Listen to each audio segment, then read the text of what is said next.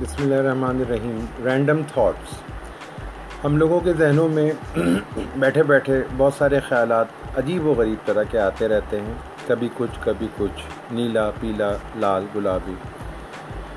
بڑے متضاد خیالات، بڑے سوالات، شکوک اور شبہات۔ وسوسے کہہ لیجیے، بہت اچھے خیالات، بہت برے خیالات۔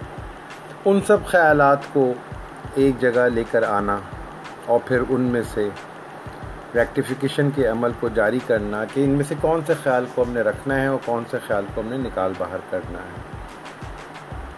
ہمارے پوڈ کاسٹ کے جو بنیادی آبجیکٹ ہیں وہ یہی رہیں گے اور اس میں ہم آپ کی مدد بھی کر سکتے ہیں۔ اجازت دیجیے، ڈاکٹر صابر حسین خان۔